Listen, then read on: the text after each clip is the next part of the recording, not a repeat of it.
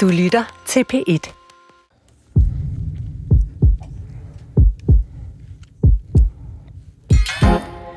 Så er der gået tre et halvt år med Sygt Nok på P1, og dagens udsendelse bliver den sidste. Der skal simpelthen nye boller på suppen, nye piller i pilleæsken, et helt nyt sundhedsprogram på P1, som jeg endnu ikke kan løfte sløret for. Jeg er så glad for de 150, det bliver 151 med den her sygt nok udsendelse, det er blevet til, og vil først og fremmest sige tak til alle gæsterne for at stille op og øse ud af deres viden, og især tak til alle jer lyttere, der har lagt ører til. Vi runder af med to gæster, jeg har været enormt glad for at have med. Udover at være gode fortællere og spændende mennesker, så er de ikke læger. Og pyha for det. Som den vakse lytter ved, er jeg radiovært som bidjob og læge som hovedbeskæftigelse. Og for mig har nogle af de sjoveste og mest interessante programmer været, når vi har kigget på sundhed fra flere vinkler end bare den strengt lægefaglige. Hvis jeg skal være helt ærlig, så kan mange læger i samme rum være en lidt anstrengende affære, hvis ikke ligefrem kedelig. Og derfor så skal den næste time også handle om, hvad sundhed er for en teolog, en evolutionsbiolog og så mig som medicineren. Vi skal også høre klip fra de seneste år programmer, hvor vi har været omkring alt fra forhuden til EU og selvfølgelig corona, som vi nærmest profetisk forudså i august 2019, tre måneder inden covid-19 ramte. Vi lukker og slukker altså med at kigge tilbage og se fremad. Mit navn er Maja Thiele. Velkommen til sidste sending Sygt Nok. Og dermed altså også velkommen til mine gæster. Johannes Stube Talbjerg, lektor i teologi på Københavns Universitet. Velkommen til dig. Og Jørgen Madsen, biolog og naturvidenskabsformidler. Jo, tak. Øhm, vi har valgt nogle klip fra tidligere programmer, som vi skal høre og tale ud fra. Øhm, men først vil jeg gerne spørge jer to, som kommer fra en anden verden end medicinens. Hvad, hvad tænker I om sundhed? At det er ikke det er ikke sådan det er ikke sådan for mig at øh, der er en enkelt lille fejl der skal rettes når noget er usundt eller hvis man har det skidt. Øh, jeg tror at fordi jeg er biolog, jeg kigger på mange forskellige arter, jeg kigger over nogle enorme tidsrum. Øh, så kommer det meget an på i hvilken situation er det her et problem at du har den her lidelse for eksempel. Øh, der begynder efterhånden at dukke rigtig mange eksempler op på ting som vi behandler i øh, sundhedssystemet, som måske i virkeligheden har haft en øh, fordel for os i fortiden, eller hvis vi levede på en anden måde, altså overvægt kan for eksempel have en... Øh, det kan være smart at være nem at, at blive overvægtig, hvis man lever et sted, hvor det er svært at få mad. Så skal man bare samle det, man kan i den periode, der er noget, for eksempel. Det giver god mening for en evolutionsbiolog, men i dag, der er det jo et problem. Altså, vi har jo sjældent øh, problemer med at skaffe føde nok, og så bliver vi overvægtige, så går det ind og giver sundhedsproblemer. Så øh, jeg, jeg synes, det er sundhed, det er, det er noget med kontekst mm. og øh, tid. Altså, hvor er man i, på hvilket tidspunkt i jordens historie for eksempel, og hvor lever man under hvilke omstændigheder, i hvilken kultur. Jeg synes, det er et øh, meget mere komplekst emne end bare maskinbehandling, om jeg så må sige. Johanne Stube Teilbjerg, sådan med en teologs øjne, hvad er sundhed for dig? Ja, jamen, det er interessant at høre, fordi øh, jeg følger fuldstændig øh, den øh, opfattelse. Jeg vil sige, at sundhed er noget, som øh, mennesker længes efter og trænger til og håber på. Og, øh, og sundhed har at gøre med at erfare sig selv som en, en øh, levedygtig øh, enhed i en bestemt sammenhæng. Og, øh, og noget af det, der er den store, rigtig store udfordring i dag, det er, at vi har en, mange steder en sundhedstænkning, som har trukket mennesket ud af sin sammenhæng og taget kroppen øh, ud af den og betragtet den som en form for maskine, som man kan lede efter fejl i. Ja, det er den gode gamle apparatfejlsmodel. Og, øh, det, det er den gode, ja, gode gamle apparatfejlsmodel. Og, øh, og det er egentlig påfaldende, fordi vi har faktisk haft altså mange andre opfattelser af, hvad sundhed er, som egentlig har, har været der, men der er bare ikke rigtig blevet taget konsekvensen af det. Og, øh, og det er måske fordi apparatfejlsmodellen, den har jo også mange fordele. Rigtig mange fordele. Og jeg er ikke fortaler for, at den skulle man bare afskaffe. Men jeg er fortaler øh, for en større konsekvens i forhold til, hvornår gør man det ene, og hvornår gør man det andet. For i nogle sammenhænge er det rigtig godt at forsøge at finde ud af, hvad var det, der var fejlen lige her, mm. så man kan få korrigeret den. Og, Men og, i andre sammenhænge, der skal man se på mennesket i sin, i sin sammenhæng. Ja, og, og, og apparatfejlsmodellen er jo netop også blevet kritiseret, blandt andet fordi, jamen, hvis man så er, er syg, så er det jo netop en fejl. Mm. Så, så, kan man ikke, øh, så kan man ikke være et helt menneske, fordi man mangler jo tydeligvis noget. Der er noget, der skal sættes på plads, før du kan leve dit liv igen. Jamen, det er rigtigt, og det er, jamen, jeg tænker også, det der med apparatfejlsmodellen, øh, jeg tror også, at det har noget at gøre med, at vi er jo vi er forskellige alle sammen. Altså selv når det er apparatfartsmodellen, vi arbejder ud fra, så tager vi jo alligevel ikke hensyn til, at øh, jeg har nogle lidt andre gener, end I har, for eksempel. I nogle former for medicin virker på mig, men ikke på jer. Kvinder er underrepræsenteret i forskningen. Vi ved ikke så meget om hjertemedicin hos kvinder, for eksempel. Øh, altså, der er jo masser af eksempler på, at vi, ikke tager, vi tager ikke diversiteten højtidligt. Mm. Mm. Så det er jo ikke bare konteksten, det er simpelthen også diversiteten. Ja. Altså, det, er, ja. det bliver meget komplekst, det her. Ja. Og der vil jeg også lige sige, øh, ligesom du sagde lige før, at jeg har ikke noget imod det danske sundhedssystem og den måde, lægerne fungerer på. De har hjulpet mig rigtig, rigtig godt med deres apparatfejlsmodeller, det må jeg sige. Mm-hmm. Men alligevel, man kunne godt forestille sig, at man spredte det lidt mere ud og fik et lidt mere, jeg har næsten sagt, holistisk syn på det her. Ja. Nu, nu fik jeg jo sagt indledningsvis, at jeg i hvert fald nogle gange kan synes, at mange læger samlet et sted kan være en lidt øh, kedelig affære. Så, så øh, kan I øh, som henholdsvis biolog og teolog måske give svar på, hvorfor er det, at jeg sådan elsker at få gæster i studiet, som er ikke læger? Altså sygt, syg nok er jo trods alt et, et sundhedsprogram. Ja, det er jo et farligt, det er jo et farligt gæt. Men hvis jeg skulle gætte, så ville jeg tro, at noget af det, der er sket i dag, det er, at den apparatfejlsmodel, som vi taler om, den har øh, udviklet sig og spredt sig. Sådan, så den nu har, har jeg, man kunne sige med et medicinsk ord, inficeret næsten alle områder af vores liv og samfund. Så øh, man kan knap nok have en lidelse som menneske, som ikke bliver betragtet på den måde. Og, og det, der sker, når man betragter det på den måde, det er jo så faktisk, at man på en eller anden måde forsøger at tage lidelsen ud af lidelsen. Det, det er meget paradoxalt, men hvis man, man siger, altså det kunne være en, en psykisk, man føler noget, så kunne det blive identificeret som en psykisk lidelse. Mm. Så bliver det identificeret som en bestemt diagnose, som bliver identificeret som en bestemt fejl i hjernen, og så videre. Og helt den måde, den er jo, meningen er, at det skal virke helbredende, og det skal være lindrende, og man skal helst kunne få noget medicin eller noget behandling på en eller anden måde. Men i praksis, i praksis, så er det langt fra givet, er det, er det, det, der, er det, det, der sker? Og det vil sige, så har man at gøre med en eller anden form for nærmest steril omgang med menneskelivet, som faktisk er ret umenneskelig. Og ja, tror for jeg, du sagde jo selv, at, at, vi, at vi som ja. mennesker søger sundheden. Ja. Så det er vel heller ikke så mærkeligt, at nu repræsenterer jeg jo altså hele det lægefaglige spektrum her, at, at, at læger søger og, og reparerer mm. de fejl, der nu er. Ja. Men, men jeg vil sige, jeg, jeg holder meget af at tale. Jeg taler gerne med læger. og jo flere, jo bedre.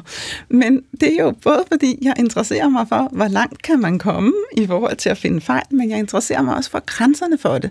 Og der synes jeg, det er fantastisk øh, øh, spændende, øh, også ambivalent, men at se, hvordan den tænkning, den udvikler sig i dag, og, og, og, og hvorfor den gør det. Og øh, ja, vi skal snart høre det første klip her, fordi jeg kan jo godt afsløre, at vi har samlet sådan en række øh, klip, eller en lille kavalkade over Best of. Men, men øh, Jørgen, jeg bliver altså også lige nødt til at høre dig. Hvad, hvad, hvorfor tror du, jeg er så fascineret af ikke læger? Øh, jamen altså, jeg tror nok, at jeg tror, at jeres pensum er for stort. altså det er... Tak, I, endelig er der en, der siger jamen, det. Er, det er jo en enormt... Jeg har stor respekt for folk, der læser øh, medicin på den måde. Øh, den moderne lægevidenskab udvikler sig jo med en forrygende hast, og der sker så mange specialiseringer, der er så meget ny viden hele tiden. Så hvis I skal være dygtige til noget på otte år, eller om langt til noget, I er om det, ikke, så er der altså nok, der skal læres. Jeg tror, det giver nogle problemer, at øh, der bliver mindre tid til... Øh, ja, psykologi, nær sagt psykologi, eller samtale, snak, filosofi, sætte tingene i perspektiv. Man kunne jo for eksempel sætte tingene i en lille smule evolutionært biologisk perspektiv. Øh, men jeg tror altså ikke rigtig, der er tid til det, fordi man skal altså simpelthen bare nå at vide alt det her øh, apparatmekanik der, som, som skal tjekkes. Jeg tror simpelthen, at øh, faget er for stort. på en måde. Altså det vil næsten kræve en specialisering i øh, et samtale at gøre det på, eller udsyn, hvad ved jeg øh, speciallæge udsyn. Det kunne måske hjælpe lidt på det, så havde man nogen, der havde sådan noget et blik for det. Jamen hermed øh, et, et, et godt råd givet videre. Øh, jeg synes lige, vi skal høre det første klip, øh, og det er øh, fra øh, et program øh, øh, først, hvor øh, du har været med i øh, Johannes Stube og så har vi senere et øh, klip, hvor Jørgen Madsen også er med. Og vi lægger lige ud med at høre øh, programmet om vægt.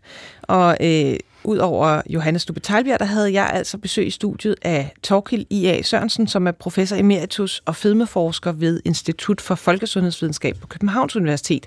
Og han forklarer her, øh, at han mener, at hele ideen om kalorieregnskabet er overvurderet. Og øh, jeg våger så at være kritisk over for selv, selv det WHO tror, de ved om det her spørgsmål. Og der, hvor kæden oplagt springer af i den argumentation, det er, at man siger, at det skyldes, det vil sige, at det er forårsaget, altså at kalorieoverskuddet forårsager fedmen. Og det, der er rigtigt i argumentet, det er, at går man til fysikken og regner det ud, så er det selvfølgelig fuldstændig rigtigt, at den tykke krop har flere kalorier i sig, og de kommer ikke ud af det blå. Så på den måde er der, har der været et overskud. Men at hævde, at tilstanden skyldes, at der var et sådan overskud, altså man tog flere kalorier ind gennem munden, end kroppen brugte, øh, som årsagen til det. Det er der, øh, kæden springer af, og det er der, jeg våger at være meget kritisk over for hvad kan man sige, mine kollegaer i det her område. For den sags skyld også i kredsene udenfor de kollegaer, der arbejder med fedmeforskning. Og det er altså øh, eh, Torkild I.A. Sørensen fra eh, Institut for Folkesundhedsvidenskab, som, som basalt set her siger, at du er ikke, hvad du spiser. I hvert fald er du ikke, hvor meget du spiser. Jørgen, hvad tænker du om det? Ja, det er jo det er noget, jeg har hørt så mange gange, dengang jeg rigtig trænede. Det var simpelthen bare, øh, det var sådan en mantra, at øh, kalorierne ind, hvis der er for mange af dem, så bliver du overvægtig. Altså det var sådan meget, igen, en simpel model, man havde af det. Øh, hvis man nu så bare lige kigger lidt ud over verden, så er det jo langt mere kompliceret. Altså for nylig er der kommet nogle artikler frem af, at øh, Hadza-folket, det er et afrikansk folk, som er jæger og samlere, Øh, når hvis de står, sidder stille og roligt og slapper af, og så sammenligner vi med vores øh, almindelige vesteuropæer, så har vi nogenlunde samme energiforbrug. De spiser ikke specielt meget mere, men de er meget mere aktive. Og de, tager, de taber sig heller ikke. Altså, det hænger ikke rigtig sammen. Der er noget, der ikke passer her.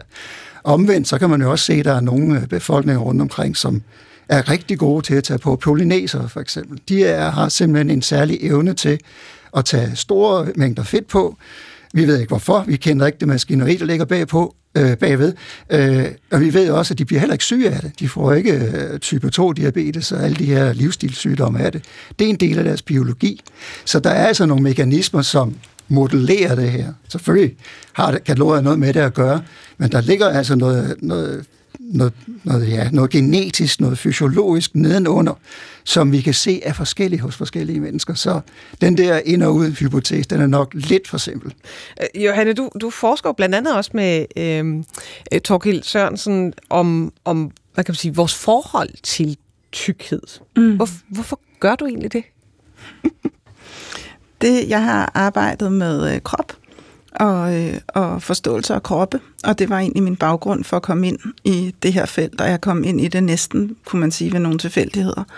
Øh, men jeg er blevet meget optaget af det, fordi jeg mener, det er et felt, der fortæller os meget om vores samfund. Det er et felt, hvor der er meget lidelse i dag, og det er et, som hvis man studerer det, så får man rigtig meget andet med i købet. Øh, den der energibalance-model, den er kontroversiel i forskningen, og jeg mener selv, at den er er helt forfejlet. Og der er masser af andre hypoteser, som jeg synes er meget mere interessant at se på, hvis man interesserer sig for vægt.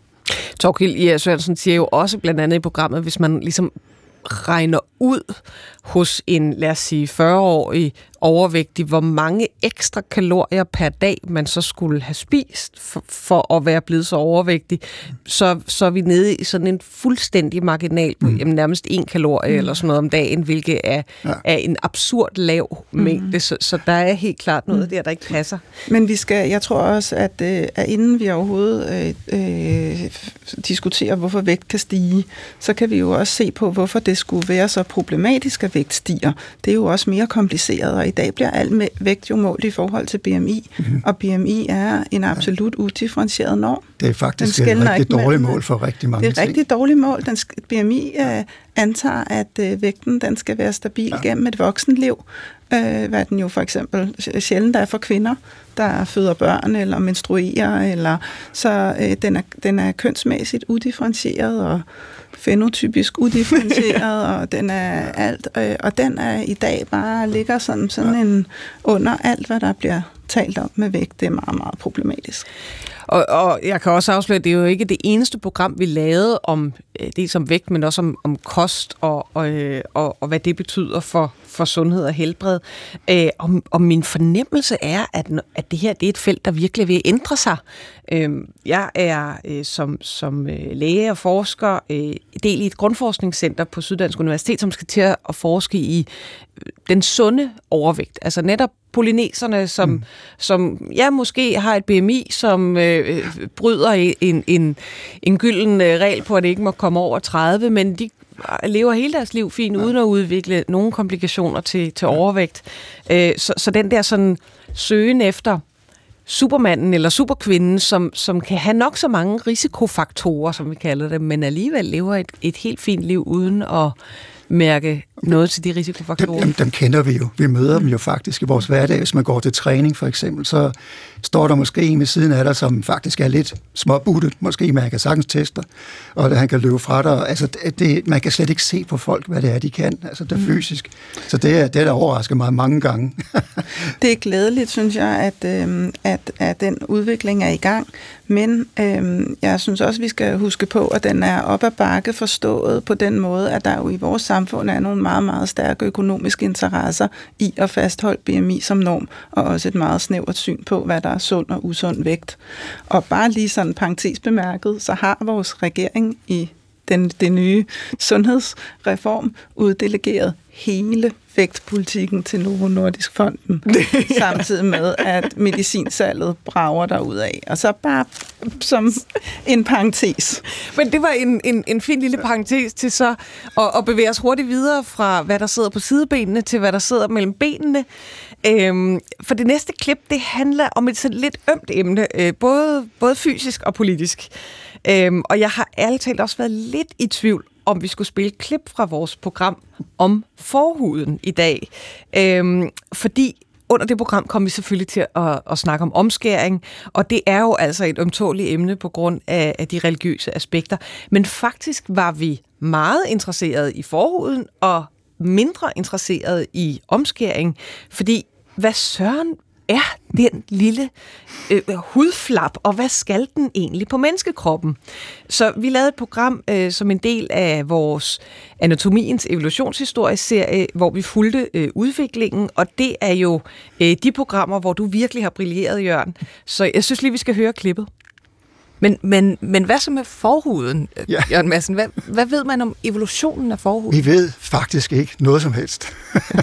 altså, vi har simpelthen bare ikke nogen, øh, om så må sige, rester liggende nogen steder, øh, som jeg lige hørte for nylig, så man kunne jo forestille sig, at man fandt en nedfrossen neandertal måske i noget øh, sibirisk sediment, men så har vi jo allerede op i næsten moderne tid. Altså vi skal, vi skal vi er nogle millioner tilbage, år tilbage i tiden, for at vi begynder at kunne se den her historie.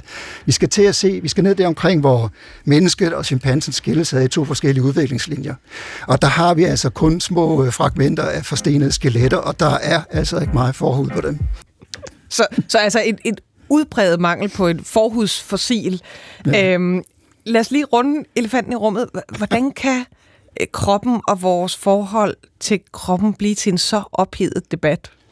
Vil du ikke lægge for, øh, Jørgen? Ja, altså for mig som biolog, der er det jo meget øh, funktion, forklaringer på funktion og Hvorfor spiller det her en rolle, at man har står oprejst og store baller, har forhud, øh, hvorfor ser foden ud, som den gør, alle de der ting, vi har snakket om. Øh, det er sådan en slags funktionalitetsforklaring i, øh, hvorfor det menneske blev til det, vi er. Hvorfor er vores kendetegn så anderledes end alle andre organismer? Øh, vi lægger jo også mærke, altså vi synes jo for eksempel, at vores art af mennesker, vi er jo så forskellige. Vi er ikke svært ved at kende forskel. Men vi skal jo bare lige kigge over på den anden side af vejen, over på chimpanserne, så kan vi jo ikke se forskel på individerne. Altså, vi har en øh, bevidsthed om, øh, om vores krop, som jo nok har noget at gøre med, at vi skal også kunne kende hinanden og omgås hinanden, og vi har familiebånd, og vi skal se, hvem der er fremmed, hvis vi sådan skal tage det store, øh, det lange lys på. Så på den måde, så er man jo nok meget bevidst om ja, fremtoning, fysionomi. Men, men i virkeligheden så for dig, så når det, det handler om ren funktion, forhuden ja, kan ikke få din puls specielt meget op? Ja, jo, jeg har faktisk spekuleret en del over det, hvis jeg skal være helt ærlig, siden at vi lavede den øh, udsendelse. Hvad, hvad, hvorfor er den der, om jeg så må sige? Altså en af pointerne var jo, at vi finder det ikke rigtigt hos andre øh, menneskaber. Men det kom, jeg, jeg fik en, en god idé. og det er, at øh, da vi begyndte at gå oprejst, og, og sådan, øh, solen skinnede ned på os, der mistede vi også øh, pelsen, fordi så kunne vi svede, og vi fik kun hår på hovedet, fordi så blev hjernen ikke for varm. Men tænk nu, hvis vi ikke havde haft en forhud, og i øh, brændende sol under Afrikas hede, øh, stærke forbrændinger på, øh, på et lands penis der, det vil jeg da synes var en rimelig træls Det vil være dårligt for evolutionen. Så på den måde kan jeg godt finde ud af, at der var en funktion med det efterhånden, og det havde jeg lidt svært med at komme op med i udsendelsen, kan jeg huske, men nu har jeg fundet på det. Mm. Jamen, det var godt, vi fik det med. Øhm, Johanne Stube Teilbjerg, som teolog, hvad, hvad tænker du om forhudsdebatten? det har at gøre med identitet. Altså både hvis man ser i det i et historisk, historisk perspektiv, og det kan man tænke helt uh, i forlængelse af, af, af det, vi nu har hørt, mm. sådan en funktionel beskrivelse. Øhm, og det at kunne identificere sig, øh, og også identificere sig som en gruppe, altså som et bestemt fællesskab, som har en bestemt omgang med de funktioner, som nu hører til det menneskelige liv. Der kan man jo skælne det ene fællesskab fra det andet, ved at man relaterer forskelligt til de funktioner. Og, øhm, og det øh, vil jeg sige, hvis vi går helt frem til i dag, så er det også et identitetsspørgsmål, fordi for dem, for hvem at det er vigtigt øh, at bevare muligheden for omskærelse, det er, er, drejer sig om identitet, men det gør det, vil jeg sige, lige så meget for dem, der nu i dag er meget optaget af, at den mulighed ikke skal være det. Det er jo en anden form for identitet, der er på spil i det. Og, og hvis vi sådan kigger lidt yderligere på, på hvad, der, hvad vi ellers fik lavet af programmer i, i den her miniserie om, om kroppens evolutionshistorie, så havde vi at gøre med numsen og øret, bryster, huden, tænderne, fødder, næsen, fordøjelsen. Øh, en lang række programmer om, om menneskekroppen. Hvad er det lige, der er så pokkers fascinerende ved vores egen krop, Jørgen Madsen? Ja, men den er, altså dels er det jo min. altså det er jo, jeg er jo selvoptaget, eller det er vi vel generelt. Øh, og så, øh, ja, altså, fra et medicinsk synspunkt, så er det jo også oplagt, at vi selvfølgelig skal vi tage hensyn til vores egen sundhed og vores velbefindende og velvære. Og så bliver vi nødt til at være opmærksom på den på en eller anden måde. Vi kan jo ikke bare blive ved med at spise det, der ikke fungerer for vores fordøjelse. Det må vi tage konsekvensen af, altså vi må være opmærksom på vores signaler. Det er jo altså, det er jo kun den her krop, jeg har en, en hvad skal man sige, en sansen, sansning af, trods alt. Så på den måde bliver den jo helt automatisk interessant for mig, og så bliver jeres jo også interessant, fordi I minder jo lidt om mig, og jeres problemer kunne være mine problemer. Så, så på mig er det altså sådan meget en, øh, ja, igen lidt en biologisk funktionalitet, og det er jeg lidt ked af, fordi det lyder sådan lidt lidt kedeligt biologisk, men det er alt meget med det at gøre, tror jeg.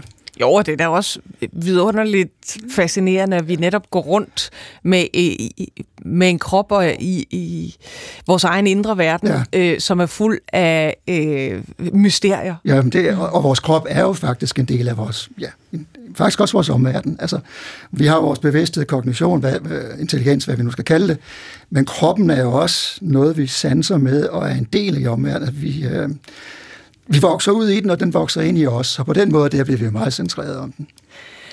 Johan Teilberg, du, du er teolog. Mm. Du har skrevet Ph.D. sådan groft sagt om verdens undergang. og, og nu forsker du altså i hvert fald med et ben i, i sundheds øh, livsstilsforskningen. Ja.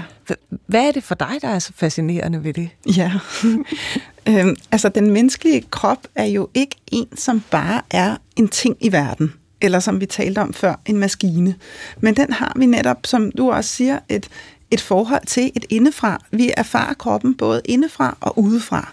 Og noget af det, der er så vildt ved at være et menneske, det er, at de erfaringer, de overlapper ikke bare med hinanden. Vi kan se os selv øh, i spejlet, eller øh, høre os selv, hvis vi bliver optaget, eller vi kan øh, få forskellige udefra billeder, men vi har også en indefra følelse. Og i det der spænd mellem indefra og udefra, og hvor man også kan argumentere for, at andre menneskers erfaringer og en på en måde findes, der, øh, der er det altså også, at, at identitet bliver til, og, og i den proces, at opmærksomhed kan flytte sig, sådan så, at vi kan se, at det er faktisk ganske almindeligt, når man er menneske, at være temmelig optaget af, øh, af fremtoning, og også det, at fremtoning kan fokusere sig, så man kan for eksempel blive øh, nærmest syg, hvis man føler, at man har øh, forkerte ører, eller, øh, eller, eller man har øh, ondt i hoften, eller øh, et eller andet. Altså, hvor kroppen, det er ikke bare sådan, at vi føler hele vores krop som sådan en, en, en harmonisk enhed i verden, Nej. men den er på en eller anden måde altid, øh, altid skæv, og altid lidt problematisk, og altid, den er også berigende og frugtbar og alt muligt andet. Men, øh, jo, man kan i hvert fald spørge en teenager, om de har en forkert krop, og så vil de komme med alle de ting, det står galt fat med. Du lytter til Sygt Nok. Øh, vi har simpelthen at gøre med det aller sidste program i rækken. Det blev til 151 programmer i løbet af 3,5 år. Med mig til at øh, fejre vores øh, sidste, sidste sang. Der er Johannes Stubbe Tejlbjerg, lektor i teologi på Københavns Universitet, og Jørgen Madsen, biolog og naturvidenskabsformidler, øh, som blandt andet har oversat Darwins arternes oprindelse. Nu øh, rykker vi lige øh, evolutionært lidt frem, fordi covid-19 ramte os i december 2019, og det virkede til at komme som en overraskelse for alle. Bortset fra for sygt nok, fordi i august, 28. august 2019, tre måneder inden det første tilfælde af covid, så lavede vi faktisk en times radio om, hvornår den næste store epidemi ville ramme. Og det var altså næsten uhyggeligt øh, profetisk forudsagt af min gæst og professor i infektionsmedicin på Aarhus Universitet, Lars Østergaard. Han svarede direkte adspurgt, at der helt sikkert ville komme en epidemi igen. Det var bare et spørgsmål om, hvornår. Ja, øh Altså, jeg er nu også sådan født optimist, øh, så jeg er sikker på, at øh, der nok skal komme en epidemi, øh, men jeg er også helt sikker på, at vi også kommer til at kunne gøre noget ved den mm. på en helt anden måde, end vi kunne ja. i, ved den spanske syge, som, som så har haft 100 års jubilæum.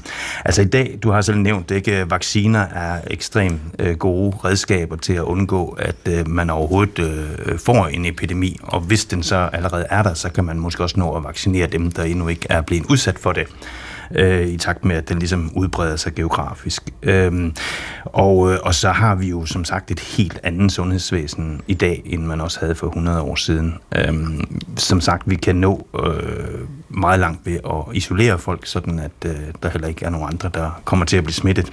Og, øh, og så har vi jo mulighed for at give noget antibiotika, noget øh, virusmedicin, mm. øh, og, øh, og i øvrigt øh, hjælpe folk med at trække vejret, hvis det er lungerne, der er problemet ved at for eksempel putte dem i respirator. Det kunne man altså ikke for 100 år siden. Vi har sådan en helt anden sundhedstilstand basalt. Vi har en bedre ernæring, øh, og, og, og vi har nogle, nogle helt andre redskaber i dag, øh, så vi kan, vi kan undgå, at, øh, at epidemien bliver så store problemer.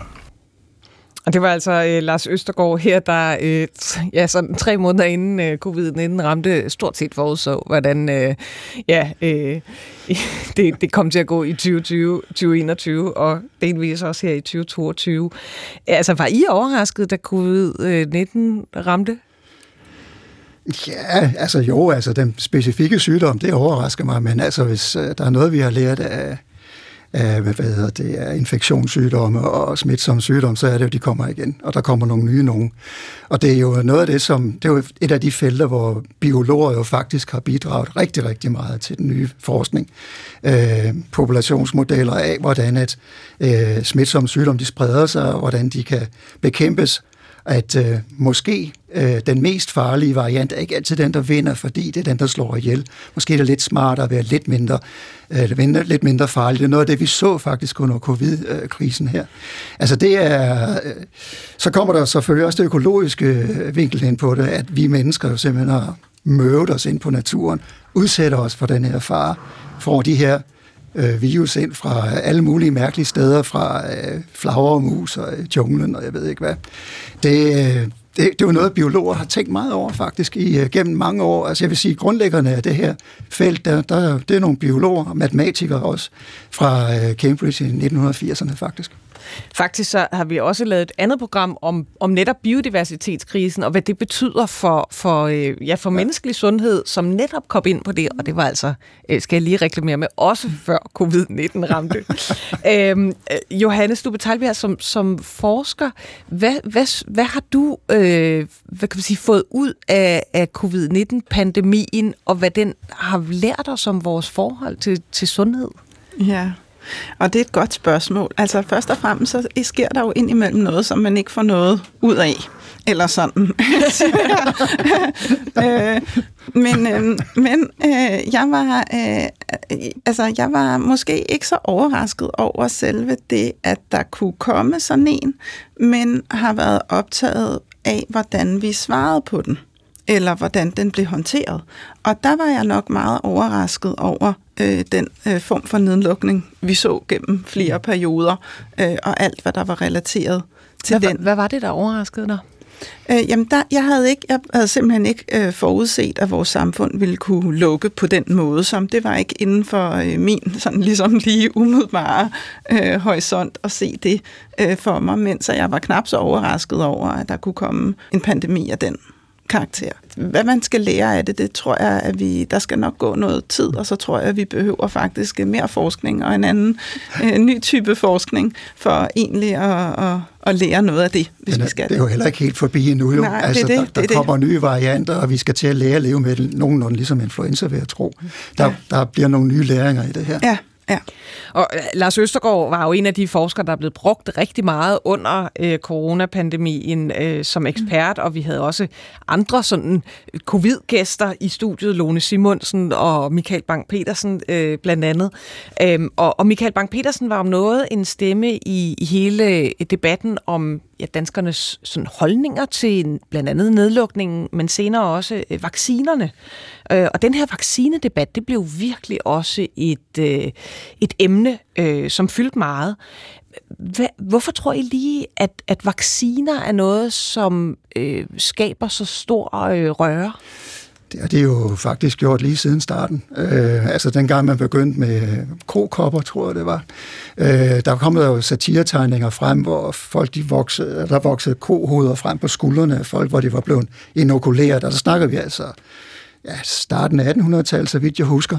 Altså den der frygt for, at vi tager noget fremmed udefra, som har været farligt, og så kommer vi det ind i kroppen, og så lige pludselig, så bliver vi gode til at, at bekæmpe den her farlige ting. Det er jo lidt svært sådan intuitivt at forstå, hvordan det fungerer. Altså, Ja, det virker simpelthen skræmmende. Ikke? Det tror jeg, det gør. Der var nok Altså. også noget med de første øh, koppevacciner, øh, da man fandt ud af, at det var øh, virkelig effektivt til at bekæmpe øh, kopper, mm. så øh, gjorde man i hvert fald i England det øh, øh, obligatorisk. Det vil sige, ja. man øh, lagde lige også et element af tvang ind Ja. over, som ikke gjorde øh, særlig meget godt for, for opbakningen. Øhm, jeg havde, hvis vi kigger lidt på i dag, så havde jeg faktisk troet, at øh, der ville gå lang tid før sådan noget som håndtryk øh, kom tilbage, øh, øh, kram, at man ville være lidt mere øh, påpasselig hygiejnisk, altså at, at spritdispenserne i supermarkederne stadig vil blive brugt. Men, men når jeg går ind i, i min øh, netto eller faktisk, så står de urørte hen. Og, og vi tre, vi gav frejdigt hånd til hinanden øh, her, da det her program startede. Det, det er som om, at vi ligesom lynhurtigt har lagt nedlukningen bag os. Så lige så overraskende som det var, hvor, hvor effektivt man lukkede ned, du nævnte det selv, øh, Johanne, så har det ærligt talt også overrasket mig, hvor hurtigt man har lukket op. Ja. Har- Har det overrasket dig? Jamen, jeg synes, ja, jeg synes også, at det er, jeg synes også, det er gået hurtigt. Er, er det godt eller skidt, at vi kommer så hurtigt videre? Mm, altså nu brugte jeg faktisk sprit, da jeg kom ind i bygningen her, vil jeg lige sige. De står stadigvæk også nede i supermarkedet, som du siger. Altså, jeg kan huske, at min døtter sagde, at hun håbede, at det var en af de ting, der blev ved. At man husker lige at spritte af rundt omkring. Og det er jo... Men altså, hvis jeg tænker tilbage på mit arbejdsliv de sidste par år her, jeg har jo næsten glemt, hvordan det var at være i isolation, han har sagt. Sidde derhjemme og, og arbejde og ikke snakke med andre mennesker. Det, det er væk. Altså, det var yesterday's news. Ikke? Altså, den er, ikke, øh, den er ikke fremme hos mig mere. Jeg tror, det har meget at gøre med, at vaner det er noget, man tillærer sig ufattelig hurtigt, og så også aflærer sig, hvis man ikke behøver dem. Ja, altså, jeg vil så dog reklamere endnu en gang for et andet program, vi lavede. Det var faktisk lige i, i januar i år omkring vaner, og jeg vil så sige, at nogle vaner kan være meget, meget svære at aflære sig. Men måske, hvis der ikke er behov for vanen længere, så ja, det... går det lidt lettere. H- hvad siger det om sådan vores, vores menneskelige omstillingsevne, Johanne? Ja. Altså, jeg, jeg øh, mener, vi lever i en tid med et meget højt tempo mm. der præget et meget højt tempo.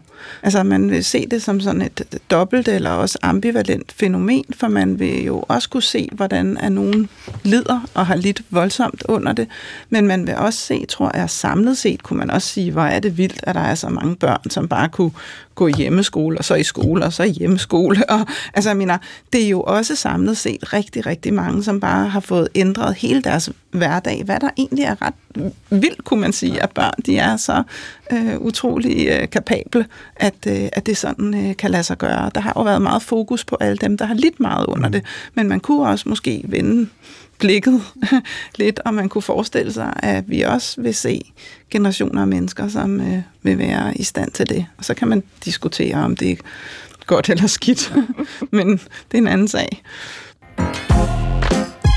Du lytter til Sygt Nok. Mit navn er Maja Thiele, og med mig i studiet til at fejre Sygt Noks aller sidste program er Johannes Stubbe Teilbjerg, lektor i teologi på Københavns Universitet, og Jørgen Madsen, biolog og naturvidenskabsformidler. Jeg kunne godt tænke mig at, at snakke lidt om fremtiden, fordi det har faktisk været sådan et nærmest fast punkt i, i næsten alle vores programmer, at til sidst så tager vi lige og kigger lidt ud i fremtiden. Jeg spørger gæsterne, hvad sker der om fem år, hvad sker der om ti år, hvad er din drøm om, ja, hvad der skal ske i, i fremtiden. Og, øh, og noget af det, øh, som man blandt andet, øh, håber jeg, øh, kan, kan ændre på, når det handler om fremtiden, det er en, en bedre forståelse af, at måske er man bare ikke altid skyld i ens egen sygdom. Mm. Det, kan, øh, det ligger lidt som sådan en, en underliggende historiefortælling omkring rigtig mange af de såkaldte livsstilssygdomme, at der er det ens egen livsstil, som har medført sygdommen. Og vi glemmer fuldstændig at iregne noget så simpelt som eksempelvis tilfældighed. Altså, at der er nogen, som bare helt tilfældigt bliver ramt af eksempelvis kræft, og nogen, der helt tilfældigt ikke bliver ramt, om de så har risikofaktorer eller ej. Vi er som mennesker enormt dårlige til at, til at vurdere øh, risiko og den tilfældighed, der også ligger i, i risiko. Øh, så, øh, så hvad hedder det? Så måske mit håb for de næste 5-10 år kunne være, at vi bliver lidt bedre til ikke at skyde skylden på os selv og på hinanden for, for sygdom og sundhed. Øh, og øh, det skal vi lige høre et, et klip om. Det er Carsten Stage, lektor på Institut for Kommunikation og Kultur på Aarhus Universitet, som øh, forklarer et program om rygning, hvordan vi i dag lever i et samfund, hvor vi ofte kan komme til at dømme hinanden øh, ud fra ja, vores kroppe og hvad vi gør. Vi forventer hinanden, vi træner, vi holder os sunde, vi spiser sundt, vi kigger lidt skeptisk over på dem, der ikke er gode medborgere og fylder lidt for meget i bussen eller fylder lidt for meget i velfærds, øh, velfærdssystemet. Ikke? Så der er sket en glidning, hvor man kan sige, at medborgerskabet er biologiseret, eller er blevet sådan skubbet ind i et kropsligt regime på en ny måde. Øh, Johannes Stubbe Teilbjerg, er årsagen til en sygdom væsentlig? Altså, en ryger, som udvikler lungekræft, er, er rygningen væsentlig, sådan ud fra et skal vi sige, teologisk, filosofisk perspektiv? Nej, altså det hele afhænger af perspektiv. Øhm, og, øh, og det er øh, virkelig kontroversielt, øh, altså forholdet mellem øh, årsag og virkning. Øh, både hvad der er årsag til hvad, altså det ved vi selvfølgelig mere om inden for nogle områder. Nu nævner du lige rygning, men øh, mange områder ved man faktisk mindre øh, om det, og man kan også øh, overveje, altså om det netop altid er så øh, relevant. Jeg lægger mærke til, altså jeg kan jo fuldstændig følge den, øh, det ønske at kunne sige, at man skal kunne øh, ikke altid gøre alt til øh, personens skyld. Øh, men i det ligger jo også en øh, ikke så stor villighed øh, til at have med skyld at gøre overhovedet. Og det er jo meget interessant, for det ikke at vil have med skyld at gøre, det hører faktisk til præcis den samme type tænkning. Nemlig det, at vi gerne vil være øh, sunde, raske, produktive, gode medmennesker, ikke nogen, der gør noget dårligt, øh, og, og inden for hele det billede, altså alt det, som vi lige også hørte i klippet, øh, et menneske skal leve op til, der altså ligger nu altså også den norm, at man ikke selv må erfare skyld, øh, og heller ikke må pådrage andre skyld. Og man kunne jo vende det hele sådan helt på hovedet og sige, måske er livet et liv, hvor der sker alt muligt, og hvor man kun i sådan relativ ringe grad måske har indflydelse på meget af det. Og hvor man, fordi man selv lever det, det er jo vores liv, det er mit liv, så øh, vil jeg også hele tiden pådrage mig alle mulige former for skyld, både i forhold til det ene og til det andet, og jeg vil erfare, at andre mennesker gør noget ved mig, som er, og og man måske skal begynde et helt andet sted, nemlig i det, øh, det sted, hvor alt det sker, og så sige, hvordan har vi at gøre med, at man, øh, fordi bare for at give et eksempel på det, i forhold til, øh, nu talte vi om vægt, så har man, at der er jo nogen, der siger, det kender dem, der siger, det er din egen skyld, det er din livsstil. Men så er der helt den modsatte bevægelse, der siger, det er ikke din skyld, det er en kronisk sygdom. Du, det er noget, du bare helt tilfældigt er blevet ramt af. Og øh, dem, der siger sådan, de siger også, at man må ikke tale om øh, overvægtige mennesker, men man skal tale om mennesker med overvægt. Men derved får man jo gjort hele det at have en eller anden vægt til noget, der ikke har med personen at gøre. Og det er jo præcis lige så diskriminerende eller stigmatiserende, som hvis vi siger, at det er personens egen skyld.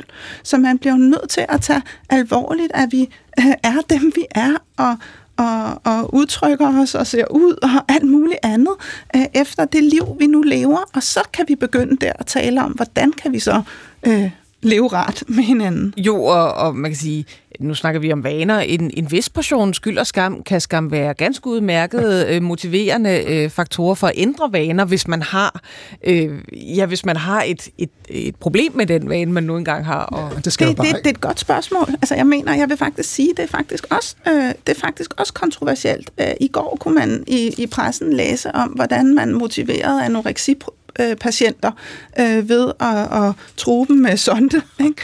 Og det hedder i psykiatrien i dag, der hedder det, vi motiverer. Ikke? Øh, og, og, og, det, og jeg mener, altså mot, begrebet motivation og hvad det betyder, det er virkelig noget, man godt kunne kaste mere lys på i forskningen. Så hvis bare det ja. ikke havde været det sidste program, så havde vi, så havde vi haft et oplagt tema her. Ja, øh, øh, øh, Jørgen, jamen, hvad synes du? Altså, man kan også sige, jamen, øh, hvis vi lige tager tobak, så er det jo altså øh, en, en, en, en nøglerisikofaktor for, ja, for sygdom. Ja, det, det ved man jo. Man, man, man kan jo lave de her ja, ja, studier, hvor man kan se, at der er en klar sammenhæng mellem risikoen ja. for eksempelvis hjertekarsygdom, for lungesygdom osv., øh, mellem, mellem mm. tobak og, ja, og, så, og så sådan nogle helt klare helbredseffekter, ja. hvor man simpelthen dør mange år før tid, sammenlignet med ikke-ryger. Jamen, jeg simpelthen røget det for kort tid. Altså lad os nu sige, at vi havde haft en lang evolutionær, evolutionær historie med rygning. Det har vi jo så ikke. Det er jo måske bare nogle få tusind år gammelt. Så kunne det være, at kroppen måske har lært at leve med det. Det har de jo bare ikke lært. Men altså, øh, det, det, man kan også vende hele den her diskussion lidt om, altså lad os nu tage for eksempel øh, folk, vi beundrer lidt. Øh, daredevils, folk, der klatrer i bjerge, øh, springer ud med faldskærm, dykker ned på havets bund. Det synes vi jo er prisværdigt, og det er spændende, det er godt det, de gør, men kan vide, hvor dyre de er i sundhedssystemet? Altså, det tænker jeg da også. Vi kan jo sagtens vente den om, at det er også en konsekvens af det, du går og laver. Jeg tror ikke, de føler særlig meget skyld over, at de ligger på hospitalet i et, i et halvt år og skal lappes sammen i ny og næ. Øh, hvorfor, skulle, øh, hvorfor skal øh, overvægtige så føle skyld over, at de tilfældigvis skal have noget hjælp fra sundhedsvæsenet? Altså, det, det er dig selv, det er dit eget liv. Du må bestemme over, hvad du gør.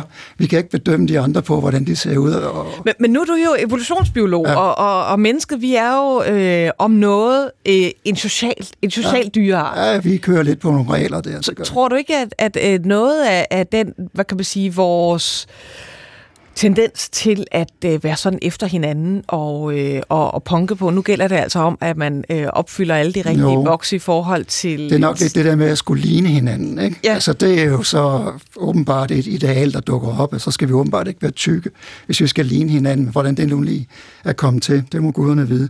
Altså, det var det, vi snakkede om øh, allerede i starten af udsendelsen, om at finde et, et fællesskab, som bunder på, at vi er ens. Øh, men altså, jeg tror altså også lidt, at jeg, jeg hører det nogle gange derude, at det har lidt at gøre, det begynder at få økonomiske overtoner, det her. At det er da godt nok en dyr person at have gående. Skal vi holde ved, altså det er jo den klassiske debat, skal vi holde vedkommende i live og sund og rask? Skal vi tillade, at nogen simpelthen dør tidligere, fordi det koster millioner at holde dem i live? Altså det er jo nogle ret trælse debatter, må man jo nok sige.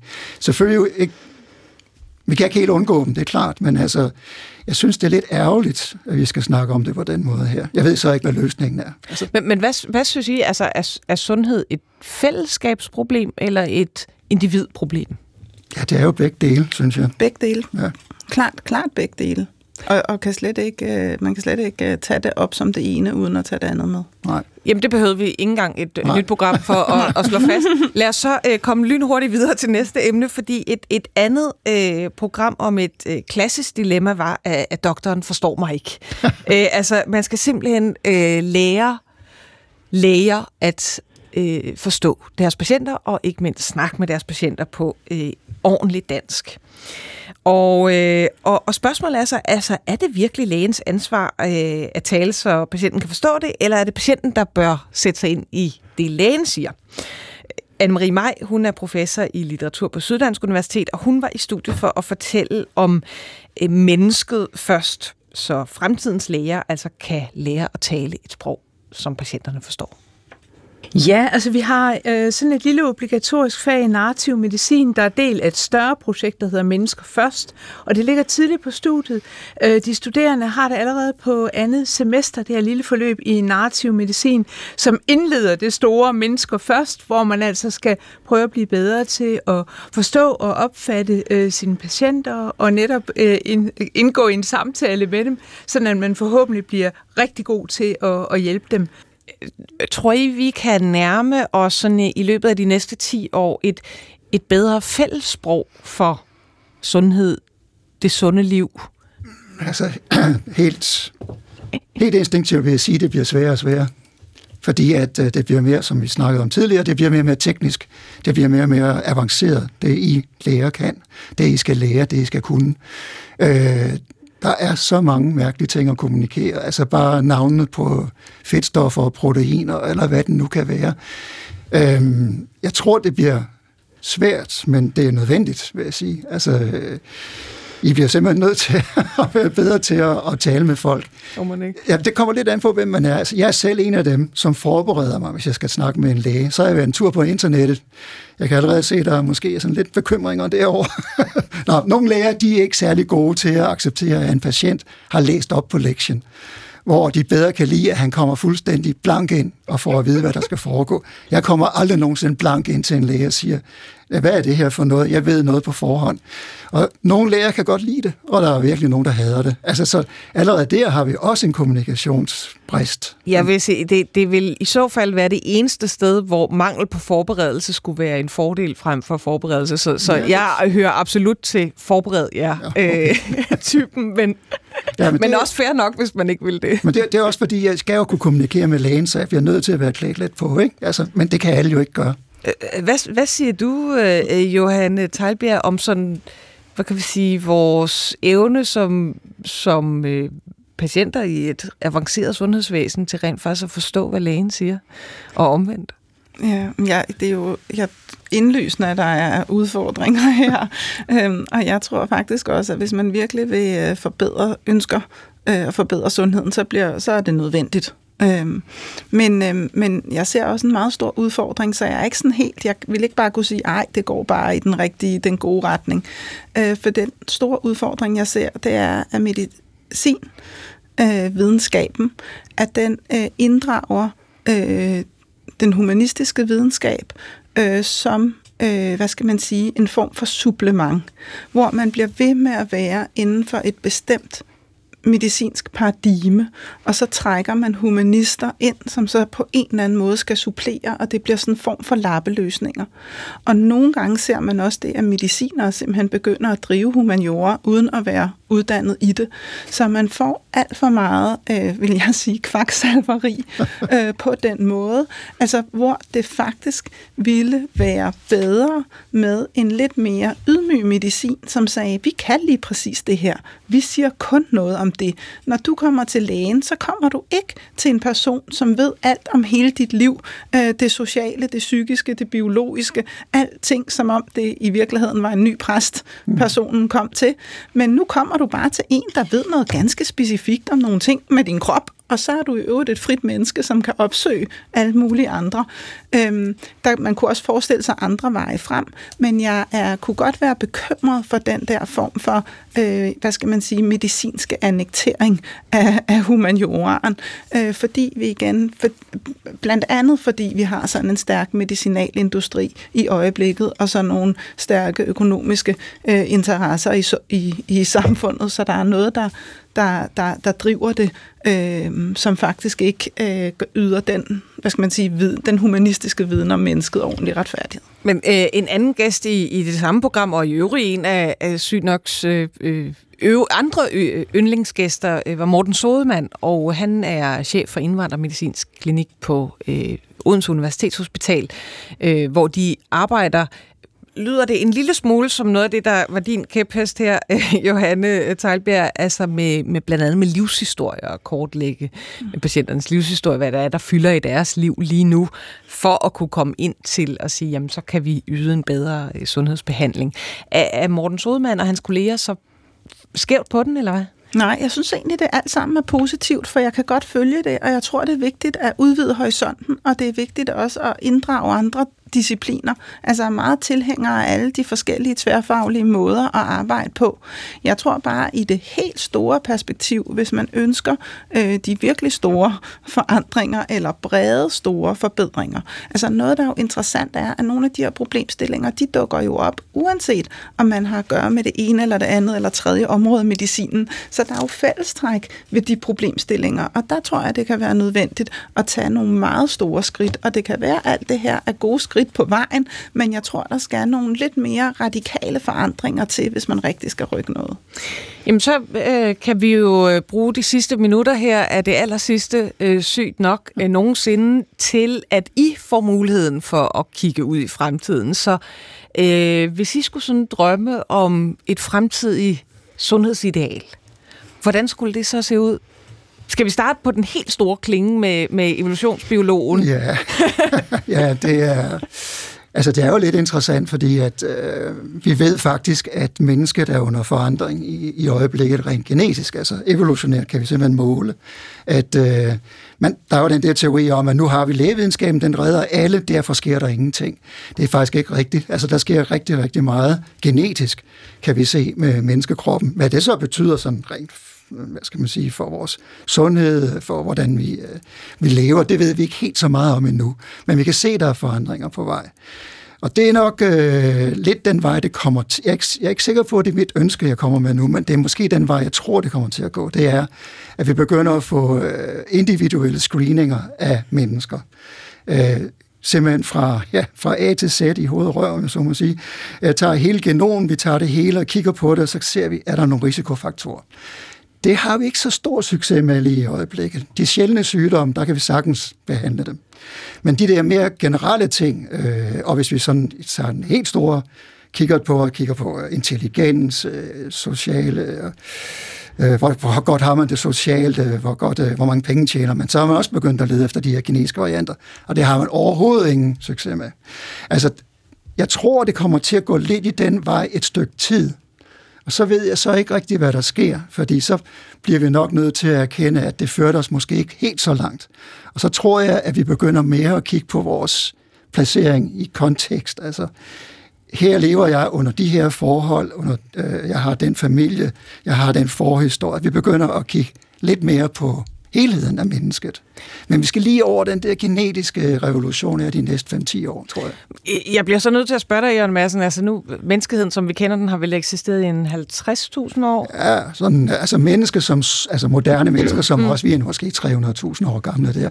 Vores civilisation, Ja, altså sådan rigtig for alvor med landbrug som 10.000 år. Ikke? Altså der er masser af ting, som er sket, hvor menneskekroppen jo halser en lille smule bagefter stadigvæk. Så, så hvad, hvad tror du, altså hvis du nu, i stedet for at kigge 10 år, men så 10.000 år i fremtiden, eller er det simpelthen beyond der, der, der, det, det mørke til? Der sker så meget i genetikken og biologien og lægevidenskaben, så jeg, jeg tror ikke engang, jeg kan se fem år frem i tiden. Jeg tror, hvis jeg sagde 10.000 år i fremtiden, så vil jeg begynde at være bekymret for, om vi fandtes. Hmm. Johanne Teilbjerg, hvad er dit sådan take på, på fremtidens sundhedsideal? Mit håb, øh, jeg vil, jeg vil skelne mellem det, sådan det helt nære, når man ser på det enkelte menneske og det enkelte menneskes øh, kontekst. Øh, og der håber jeg, øh, at vi ser øh, et sundhedsbegreb, som øh, har sans for det enkelte menneske som en helhed, øh, og som øh, en enhed i forhold til de fællesskaber, øh, det lever i. Øh, og øh, tror også, at øh, frem for sådan at lede efter fejl i maskinen, at vi får en forståelse af sundhed, som kommer meget tættere på omsorg. Altså, og det vil også sige, at man egentlig får også set øh, sådan rent praktisk på sammenhængen mellem øh, medicinen i et samfund og øh, institutionerne. Altså, hvordan er forholdet mellem, øh, mellem øh, øh, altså det vil sige også fra øh, helt fra vuggestue til, øh, til plejehjem, øh, men man på en eller anden måde, sådan, så det ikke bliver så forskellige områder, som det for mange mennesker er i dag. Så omsorgssiden øh, håber jeg, vi ser meget mere til. Øh, og derfor også i det helt store perspektiv, sådan mere politisk, der tror jeg simpelthen, at nogle af de der store, gode skridt, som man kan tage i, i, i den medicinske videnskab, den vil faktisk have gavn af også, at man får en stærkere forskning inden for andre områder.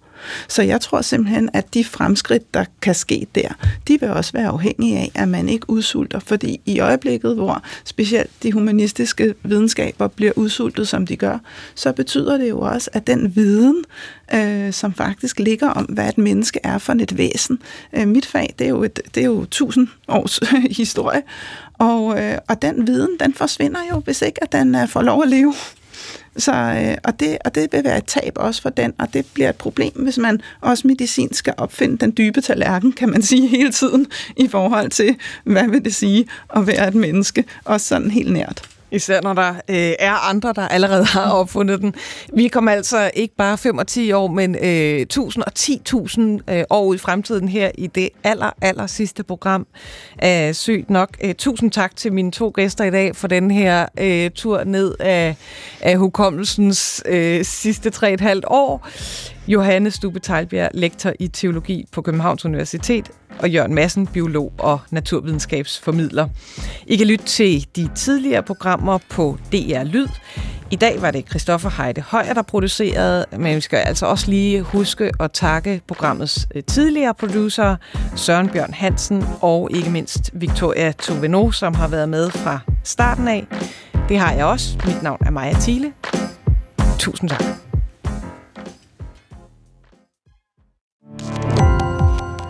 Gå på opdagelse i alle DR's podcast og radioprogrammer. I appen DR Lyd.